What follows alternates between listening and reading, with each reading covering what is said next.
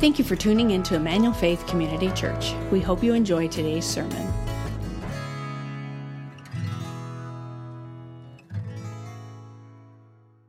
Well, once again, welcome. My name's Ryan. I'm one of the pastors here. If you're joining us online or over in the chapel, we are really grateful that you are here as well.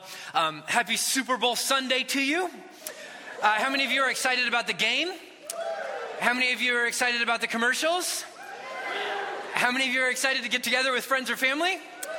How many of you are excited to see how many people actually show up at our five o'clock service today?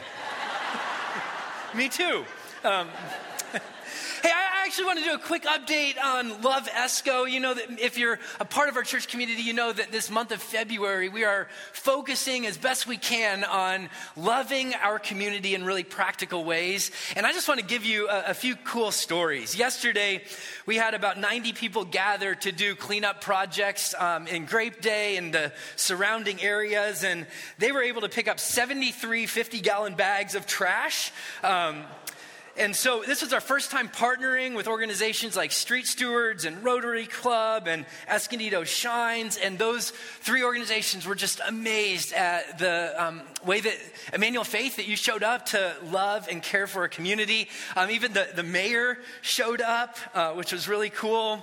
There were... Um, The, our high schoolers went over to two different senior uh, citizen homes, um, assisted living homes, where they were able to play board games and bowl with some of the residents there. And then we also hosted a respite night last night for local foster and adoptive families. All in all, yesterday we had about one hundred fifty of our people out serving our community, living on mission, and loving Escondido with no strings attached. Praise God. Praise God. There are projects going on all throughout this month, and I would just encourage you after the service to go to our Love Esco booth to figure out how you could be involved also. Let's pray for that as we jump into the scriptures today. Lord, we do want to be the kind of church that would represent you in our city really well, with the way that we love people and extend compassion to people, and the way that we, um, as you called your people to do when they were in exile in Babylon, that we would work for the prosperity of our city, because we know that when our city prospers, so do we. And so, Lord, um, these Love Esco endeavors that we're undertaking this month, would you just bless them, please, in Jesus' name? Amen. Amen. In two thousand fifteen, a company called Lucera Labs launched a Kickstarter campaign for a product entitled Wakey. Wakey was a modernized alarm clock that, instead of an annoying noise waking you up, it was a focused beam of light said to simulate the sunrise, because you all know how when you're lying on your front lawn and the sun rises on you, that's a great awakening. Okay, so the sunrise, and then there's a focused wave of sound that comes to wake you up so that um, your spouse isn't woken up alongside of you. Now, uh, there were seven hundred twelve Kickstarter backers, and they raised roughly one hundred sixty-four thousand dollars. Evidently, there's a market to be awoken in a more humane manner. Now, that was two thousand fifteen. I did some research. I couldn't find the product for sale anywhere. Um, so evidently, it either didn't work all that well, or it didn't quite get off the ground. And so maybe we need a product more like Clocky instead of Wakey. And here's what happens with Clocky. The alarm goes off, and then Clocky takes off all around your room. It's on wheels, and so then you have to chase it in order to get it to turn off. How many of you just found the Valentine's Day gift that you've been looking for? I have no comment. Here's what I've discovered, though. Here's what I've discovered. The effectiveness of any alarm clock is in direct correlation to how much you don't want to hear it. Its effectiveness is really baked into the fact that it's it's annoying. Alarms work because we hate them. We would much rather keep sleeping. Can I get an amen? Right? So to be awakened, we have to be brought to attention, agitated, aroused, be made uncomfortable, or even maybe jarred a little bit. Maybe it's why the scriptures use this term awakening to talk about a, a revelation or to talk about something that God would want to do in the lives of his people. Psalm fifty-seven, verse eight, awake my soul, or awake, awake, put on your strength, O Zion. Put on your beautiful garments, O Jerusalem, the holy city. Shake yourself from the dust, arise. Awake, O sleeper, Paul would write in the book of Ephesians, and arise from the dead, and Christ will shine on you. You almost get the picture that God is saying to his people, wakey, or, or, or wake up. Here's my question. Why would this imagery be so prevalent all throughout the scriptures? And it may be obvious, but I'll state the obvious. It's because we have a tendency to get lulled to sleep. It's because we have a tendency to allow the, the numbing effects of sin to just sink into our soul. We have a tendency to just acquiesce to the powerful draw of sin and to think that it's just normal. The monotonous hum of the world's melody functions so much like the so- song of the sirens beckoning us towards the cliffs, and so many lives have just been crashed upon them without even knowing it, lulled to sleep. And so sometimes it takes what we might call an aha moment, doesn't it? An aha moment. That, that word aha is actually in the dictionary. It made the cut, yes. It's roughly defined as when something is seen suddenly. It's found or understood. Everybody say, aha, with me. Aha, yeah. Uh, my guess is you've had an aha moment. It might have been falling in love with somebody that had been right in front of you for years and years. Aha. It might have been the realization that you don't have to please everyone. Amen. It may have been the realization, that aha of, ooh, I don't think I've let go of that, and I need to forgive.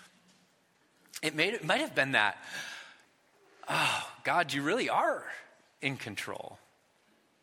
It might have been that aha moment, oh, the Padres really are going to be better than the Dodgers this year. It's, a, it's an awakening. That aha moment uh, happens actually in this story that Jesus is telling. And it's where we pick up our story in the scriptures today. If you have your Bible, would you turn with me? Luke chapter fifteen is where we've been camping out. And as you're turning there, let me remind you of where we've been over the last few weeks. We're in a series that we're calling This Is Our Story, where we're studying a story that Jesus told. It's typically referred to as the story of the prodigal son. Uh, the story that Jesus told, remember though, isn't just intended to teach us some objective truth so that we go away knowing more. The stories Jesus told were uh, an invitation to, to step inside of the story, to, to hear the story, and then to reflect on it and ask questions about our own lives, about our own hearts, and maybe today about our own awakening. The first part of the story, this younger son says to his dad, um, I-, I want your property. I want my share of the property. It was akin to saying, drop dead. And he leaves and he goes into this far country where the scriptures say that he squandered all of his wealth, that he ended up in a position of scarcity, running out of resources, and then he had to hire himself out to somebody who was in that country, and he was effectively enslaved by his decisions. Today, we get to re- we get to read about this, this aha moment. Luke chapter fifteen, starting in verse seventeen. Are you there? Wonderful. This is the way Jesus told the story. But when he came to himself, he said, how many of my father's hired servants have more than enough bread? But I perish here with hunger. I will arise and go to my father, and I will say to him, Father, I've sinned against heaven and before you. I'm no longer worthy to be called your son. Treat me as one of your hired servants. And he arose and he came to his father. But while his father was still a long way, or but while he was still a long way off, his father saw him and felt compassion and ran and embraced him and kissed him. He came to himself, or as the N I V and other translations would say, he came to his senses. I like that. He came to his senses. It was an aha moment, or as I, I might paraphrase it, he finally woke up. He finally woke up. You, you, you get the picture that at this point in the story, the, the younger son wakes up from maybe a literal slumber, looks around at the slop that he's lying in and goes, how did my life end up here? How did I get to that point? He he awakes to the ruin that he caused and that he's been complicit in. And maybe it's a phrase like, I never thought my life would end up here, or I never imagined that this would turn into addic- an addiction, or I never thought that when we say I do, we would eventually move towards divorce. Or maybe it's this aha moment of, when did I become such a jerk? Or when did I start believing that my worth was based on the way that other people loved me? Like, when did that become a part of my life? And it, maybe it's just an awakening like that for you. See, see, I, I think this aha moment of noticing something that had been going on maybe for days or weeks or years, and he finally goes, oh, Oh no. And life finally had his attention. Something had to change. See, I would argue that this passage is in its essence about, about spiritual awakening. It's about coming to life, coming alive in a way where we go, what have I, what have I done with my life? My self-salvation projects and my self-fulfillment attempts have fallen woefully short from what I desired that they would produce. He came to his senses. And then he says, I will go to my whom? My father. He, he awakens and then he goes, I've got to get back to my father. We have a word for this. As we read throughout the scriptures, this word comes up over and over and over again. It's an awakening that leads us to crawl back to the Father's presence. We call it repentance. Repentance. And it's actually quite a prevalent theme throughout the storyline of scripture. I mean, listen to the way that Jesus began his public ministry. This is one of the very first messages he gave. It says that now after John was arrested, Jesus came into Galilee proclaiming the gospel or the good news of God, saying, and this is according to Jesus, this is the gospel, the time is fulfilled, the kingdom of God is at hand. God's rule and reign is possible to enter into right now. Well, how do we get into it, Jesus? Great question. Repent and believe in the gospel. Repent. In, in the original language, it literally meant to, to turn or to rethink or to, to change your mind. I love the way that Dallas Willard put it. Uh, he said the, the word repent means to reconsider. And he said specifically to reconsider your strategy for living. Reconsider. Rethink it all. Come to your senses. That's what it means to repent. See, this younger son realizes that his rejection of his father has gotten him to the place of slavery and scarcity. And he decides, what have I got to lose? I'll at least try to return home. See, repentance is an awakening that leads to action. It's an awakening that leads to action.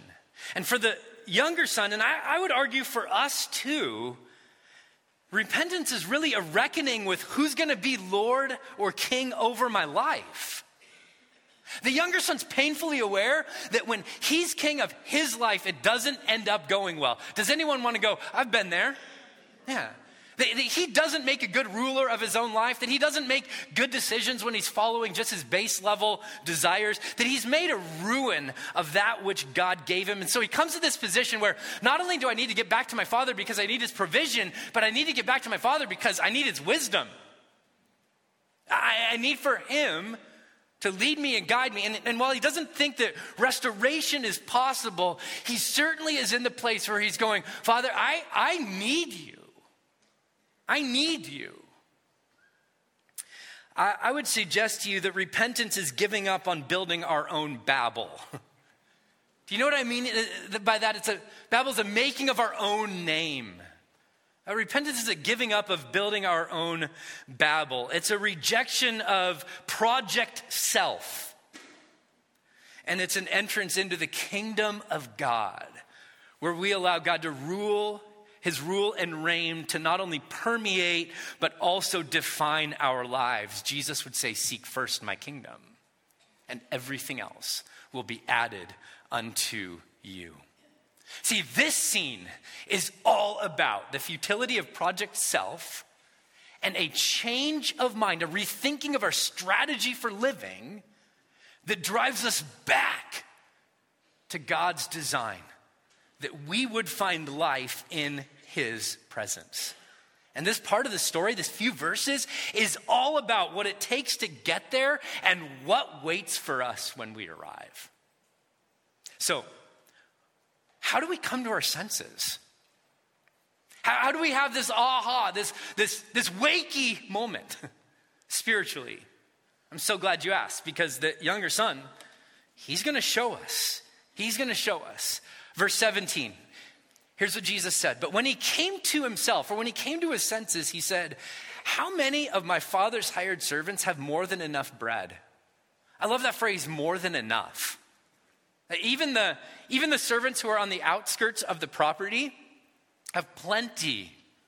I get the Isaiah, uh, the picture in my mind of Isaiah chapter fifty-five, where, where God would say, come to me and buy food, buy wine without cost. Like, there's more than enough. How many of my father's hired men have more than enough bread, but I perish here with hunger? I think he comes to his senses and he realizes the fact that he is dying. He's finally getting honest about his current circumstances. I think the younger son's showing us that we have a unique ability as human beings to lie to ourselves. You want, anybody want to say amen to that? Where, where we have a, we can spin things, and even the thought of, well, it's not, it's not, it's not that bad. There's other people that are worse. It's not a big deal. I think of, um, I think of the the scene in Monty Python, where there's a sword duel going on, and the soldier loses both of his arms, and there's blood squirting out the sides. I was going to show a picture, but I didn't want to trigger anyone, okay? And and does anybody know his line? It's only a minor flesh wound. That's all it is. It's only it's only a minor flesh wound. No no big deal, right? And I think we do the same thing in relationships. We do the th- same thing with our finances. We do the same thing in our parenting. We do the same thing with our health. It's not that big of a deal. See, we're oftentimes unwilling to or unable to see just how bad things really are until we hit rock bottom. But I'm here to tell you guys, here's, here's part of the good news of where we're going to land today. You don't need to hit rock bottom to get honest. You could have an awakening moment before you come to this place of just being gutted out. But in order to do that, we have to admit our desperate need. We have to admit our desperate need. And here's what I want you to see in the picture that's being painted. The younger son has moved from the idea of, I just need a few minor tweaks or just a few, a few adjustments to my circumstances. I just need God to give me just, just a little dab of grace to sort of get me going on my way. I need a jump start and then I'll be fine. and then I'll be okay.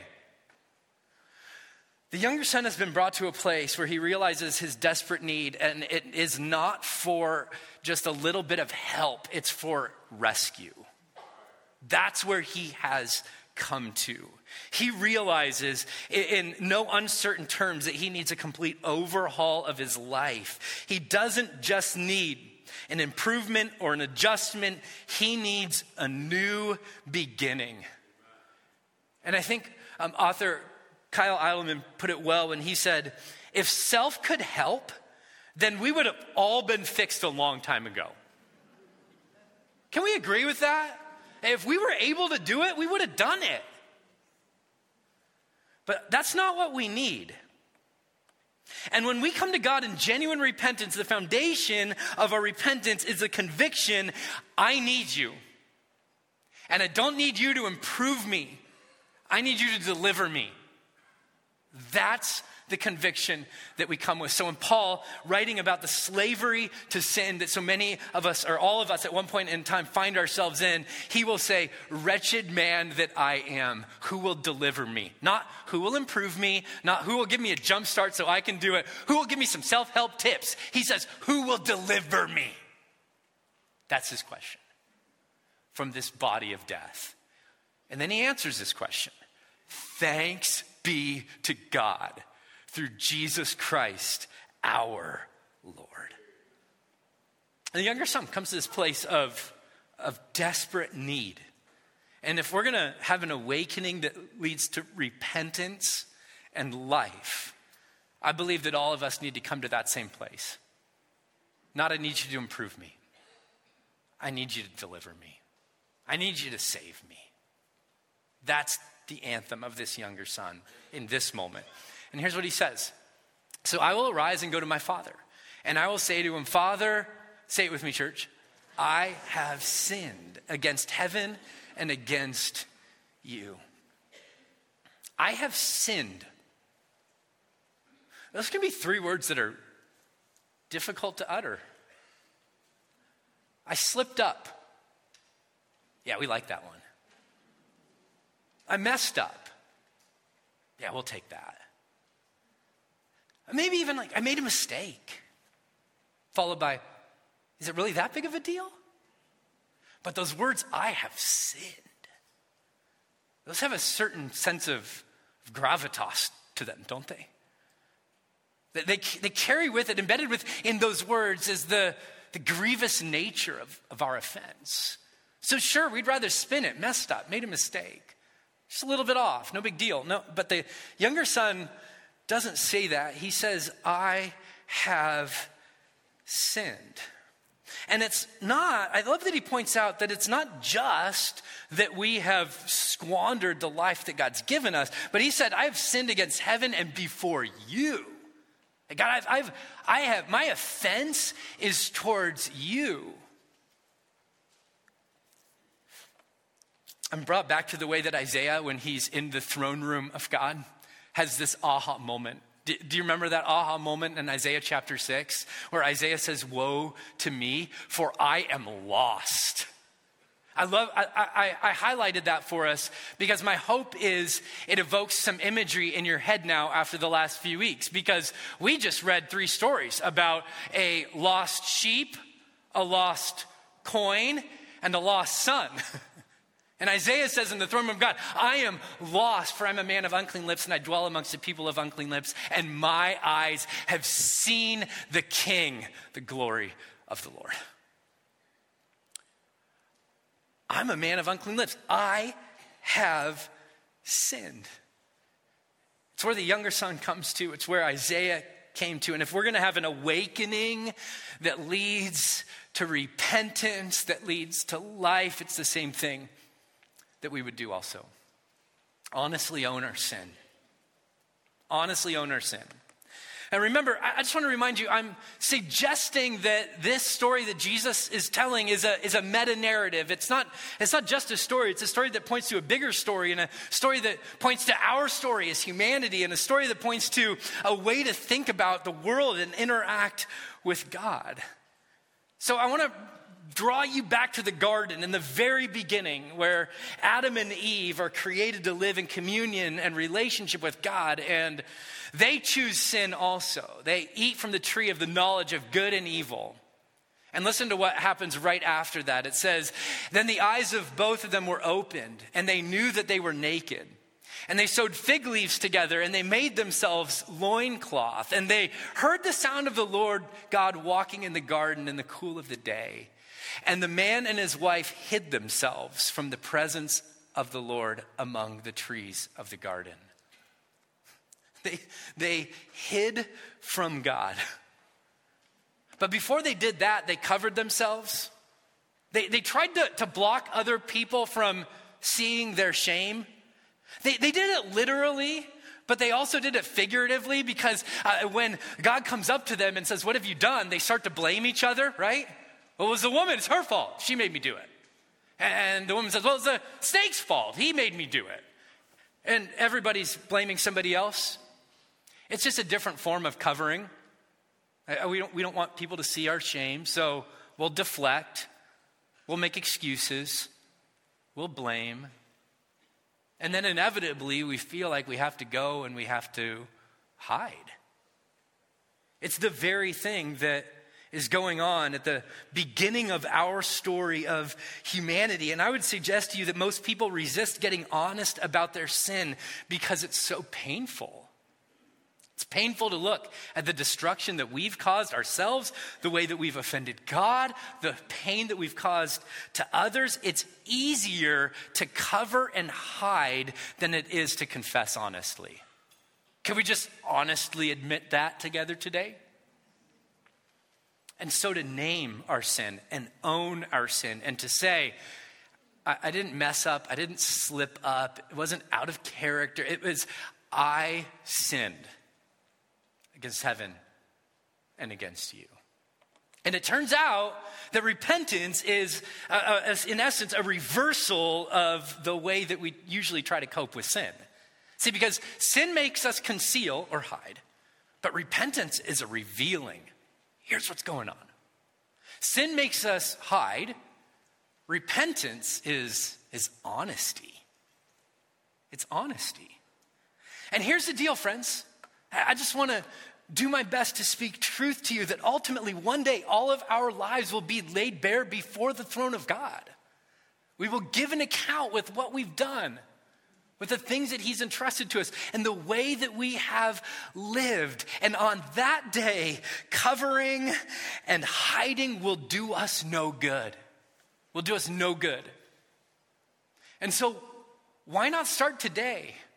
I know it's hard to bring things out into the open that you're struggling with, addiction that you've been hiding and you think you've been sort of maintaining and doing okay with. I know it's difficult to say those three words, I have sinned, but what if there's more life in those three words than there are in any other three? What if I have sinned is actually a portal into the life that God has created us to live, because it's a beginning of our journey home. So why not start today? Why not ditch the fig leaves? They're not doing you any good. And why not pray like David prayed after his sin was revealed to him and brought before him, and he turns back to God and he he, he pens this beautiful prayer where he says, have mercy on me, O God. Have mercy. According to your steadfast love, according to your abundant mercy, blot out my transgression. Wash me from my iniquity. Cleanse me from my sin. For I know my transgressions and my sin is before me. And against you and you only have I sinned and done what is evil in your sight. See, for Isaiah and for this younger son and for us, this beginning of repentance is admitting our need, but it's also owning our sin. It's not this. It's this. Yeah, it's in me too. So the younger son admits his need, honestly owns his sin, and listen to his next statement. He says, I'm no longer worthy to be called your son. So treat me as one of your hired servants. Whew. And here we see this next awakening. It's coming to terms with the fact that we don't deserve and have not merited that which our soul was designed for and what we long for most, which is relationship with God.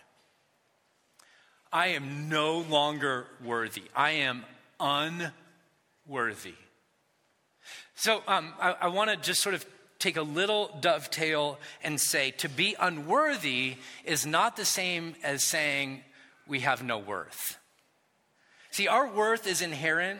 Our worth is given to us by God, and it can't be lost by anything that we do. You were created in your mother's womb. You are fearfully and wonderfully made. You carry the image of God. It is the very thing that gives you worth. What the younger son is saying, and what the rest of Scripture is, say, is saying, is that we will never stand before the throne of God, beat our chests, say, aren't I amazing? Aren't I great? Aren't I wonderful? I've held up my end of the bargain, God. Now you get to welcome me into your presence forever. Friends, that isn't the way this works. The way this works is that we all have to come to terms with, although we have worth, what we've done in sinning against heaven and against God is has, has made us unworthy of being in his presence. We haven't earned it. No one will boast before the throne of God. We've all said, give me mine. And what the younger son is doing, I believe, is coming to this realization that he has a recognition of his reliance on grace. I'm not worthy.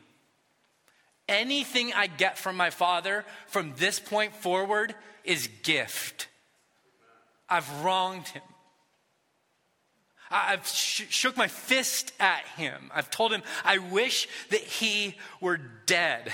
Nothing can bridge that gap. The younger son comes to this realization. Not, he cannot pay his father back.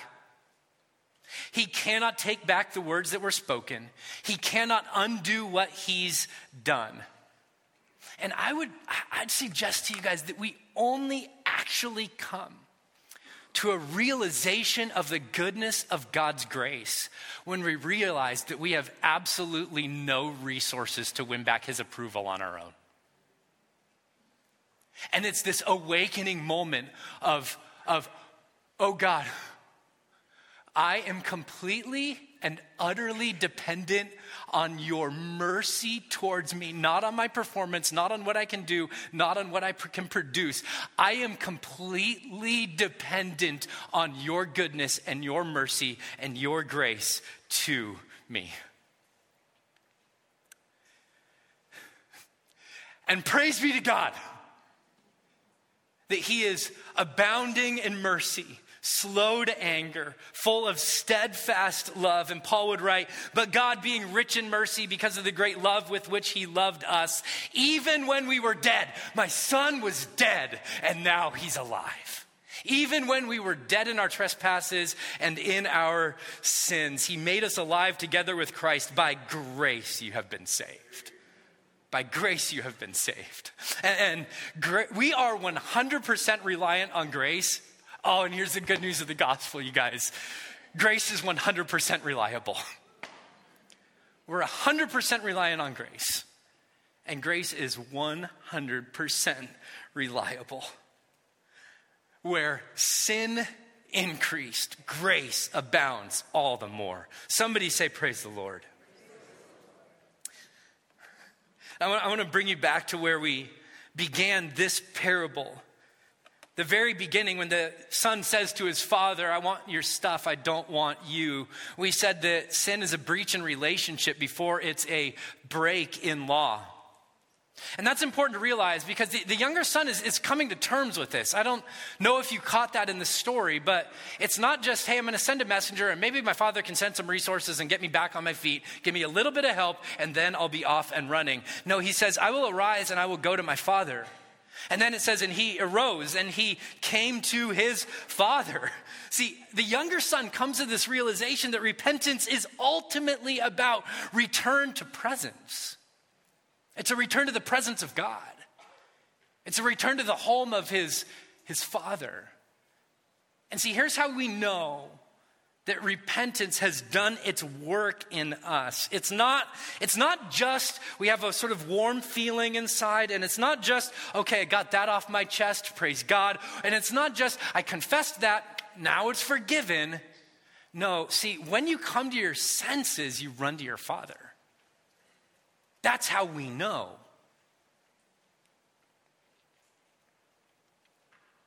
It's not just objective or judicial in nature. It's not just I've been forgiven. It's I'm back in relationship. Oh, that's so good, isn't it? So good. Notice what happens next. Verse twenty, it says, and he arose and he came to his father. While he was still a long way off, his father saw him and felt compassion.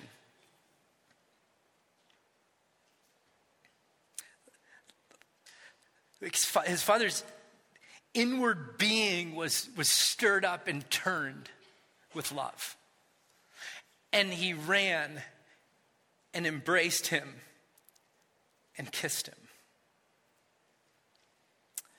Uh, back in, in Jesus' day, in village life, there, there was a ceremony that was entitled Kazaza. Would you say that with me? Kazaza.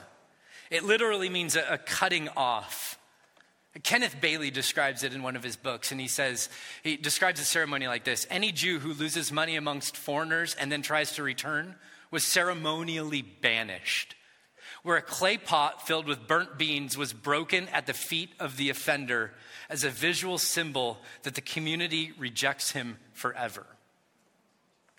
So imagine you're in one of these little villages, and if somebody like the younger son were to try to come back into the village, somebody would defend the father's honor, wouldn't they? Somebody would, would be ready to, to take that clay pot and to meet him as he's coming up on the road. And they might say something to him like, how dare you show your face here? It's done. Go back to where you came from. Or, you think the Father's going to welcome you back? Or, don't you remember when you said you wanted this stuff and you didn't want him? Get out of here. Get out of here.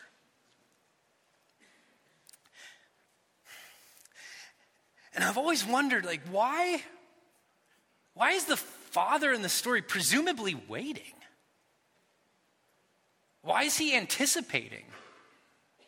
Why is he so ready?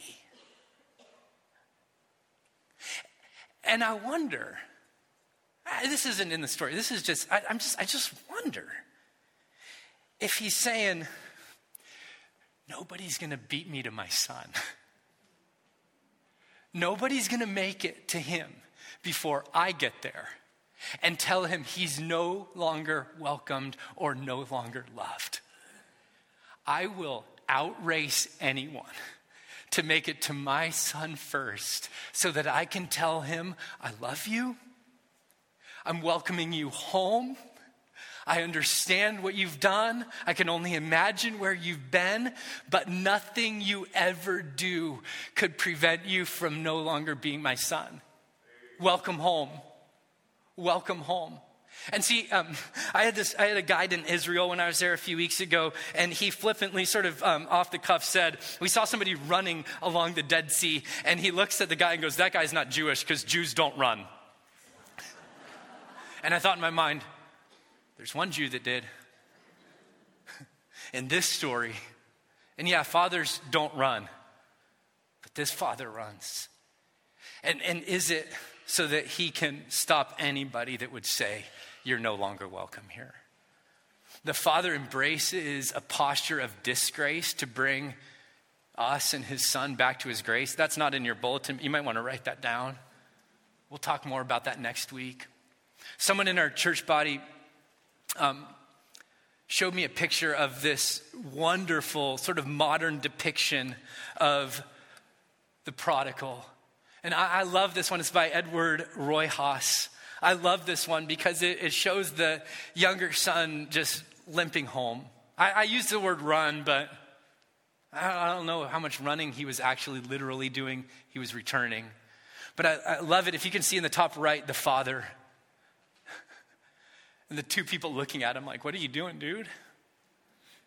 And he's like, you're not going to beat me there. You're not going to beat me there. See, because the truth of the matter that Jesus is showing us is that when you run to the Father, he always runs toward you. When you run to the Father, he runs toward you. And I love it that in the end, in the end, the younger son, he, he in verse twenty-one, he starts to rehearse his speech. Like you can just imagine, like on the way home, he's going, okay, here's what I'm going to say. I'm going to I'm going to own this. I'm going to tell him where I've been. I'm going to, here's my plan. Father, I'll, I'll just, it just, you don't have to look at me. You don't have to talk to me. Just put me on the outskirts of your land. It's all, it's, it's, it's all good. You can almost imagine that he's preparing his speech, and I love it. It says, and the son said to him, Father, I've sinned against heaven and before you. I'm no longer worthy to be called your son. Is that true? Yes, it's true. But the father said to his servants, bring quickly the best robe, put it on him, put a ring on his hand and shoes on his feet. It's almost like the father's like, dude, your speech, I don't care about your speech. I just care that you're home. And I think in it, we start to see that maybe repentance is more for us than it is for God. Like he's not looking at a checklist going, did you address that point? Huh. Well, or, or you're not contrite enough, younger son, like out, banish you. No, like he doesn't even want to hear the speech. He just wants him. He just wants him. And so when we talk about awareness of our need, owning of our sin, reliance on grace, those are things that cause an awakening in us. They're not a checklist of things that God is looking for. God wants us. God wants us. Come home. That's it. The blood of Jesus and forgiveness of sin has made a way. The invitation is come home. And friends, repentance that doesn't lead us back to relationship and doesn't lead us back to the heart of our Father is what Paul would write in Second Corinthians chapter seven and would call a worldly grief that produces death. Worldly grief just puts us back into this cycle of do more, try harder. Maybe next time I could make it. Maybe next time I'll do a little bit better. I'm going to pull up my bootstraps and I'm going to get it done. But the repentance that God is looking for is one that leads us back to his heart, back to relationship with him, where we know his compassion, where we know his kindness, where we feel his embrace, where we can live out of that fullness, not out of the searching and striving and squandering and scarcity and slavery that sin puts us in, but so that we can come to the place where we know beyond a shadow of a doubt that we are unconditionally and eternally loved by the King of Kings and Lord of Lords. He's our creator. He's our redeemer. He hasn't just helped us. He has delivered us from sin and death and evil. What a wretched man am I who can save me from this body of death. Praise be to God, who through Jesus Christ has done what I could never do on my own. Amen? Amen? So for some of us today, for some of you today, I think there's an invitation to, to um, an awakening. Here's my two questions I just want to leave you with. What's your awakening? And can I press on you, if your mind immediately went to something that happened ten years, twenty years, thirty, fifty years ago, can I suggest to you that maybe there's more awakening that Jesus wants to do in your life? What's your awakening this week? And what would it look like for you to have an aha moment? To admit need, to get honest about sin, reliant on grace. What would that look like? And then here's my question, the second question. Uh, where do you need to run? See, some of you, the invitation today is you've been outside of relationship with the Father, and the invitation is to run toward him. But for some of us, I said on week one, I really would love a church that had a mission statement of being accused of the same things Jesus was accused of. And if the Father runs to the broken, and if the Father runs to those who are destitute, and if the Father runs to those who have squandered and who are in positions of scarcity and who've made a mess of their lives, What if his church was also the kind of people who ran towards people hurting? Not with a clay pot to like bash at their feet and go, you've screwed it all up. But with open arms of compassion to say, there's a God who loves, a God who sees, a God who redeems. You're one hundred percent reliant on grace. And praise be to God. Grace is one hundred percent reliable. Let's pray.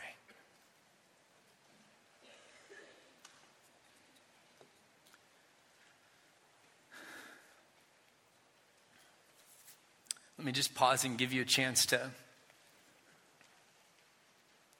bring yourself before God. Would you just ask that question, God, what, what do you want to awaken in me? Is there something that's grown dormant, something that's just been lulled to sleep? Am I, am I trying to conceal or hide something? God, what do you want to awaken in me? Give me an aha moment. An awakening that would lead to action and ultimately back into your presence where there's fullness of joy. And then who do you need to run to? Any people limping home? And maybe, just maybe, you would be one of the first people to welcome them with grace, not with a clay pot shattered at their feet. But you may need to run to them because there's a lot of people carrying around clay pots ready to bash them.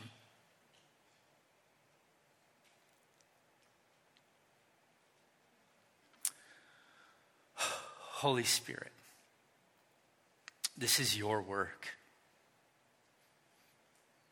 You specialize in aha moments, in awakenings, of bringing dead things to life, of causing people to be born again.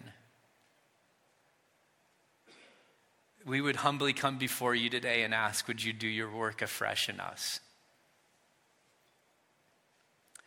We, we all have a younger brother inside of us. Would you help us come to our senses and run to our Father? We pray this in the name of Jesus. And all God's people together say, amen. Amen. Thank you for listening to our service. We'd love to have you join us in person. For more information about our church and service times, please visit e f c c dot org. If you would like to support the ministries of Emmanuel Faith, you can do so at e f c c dot org slash give.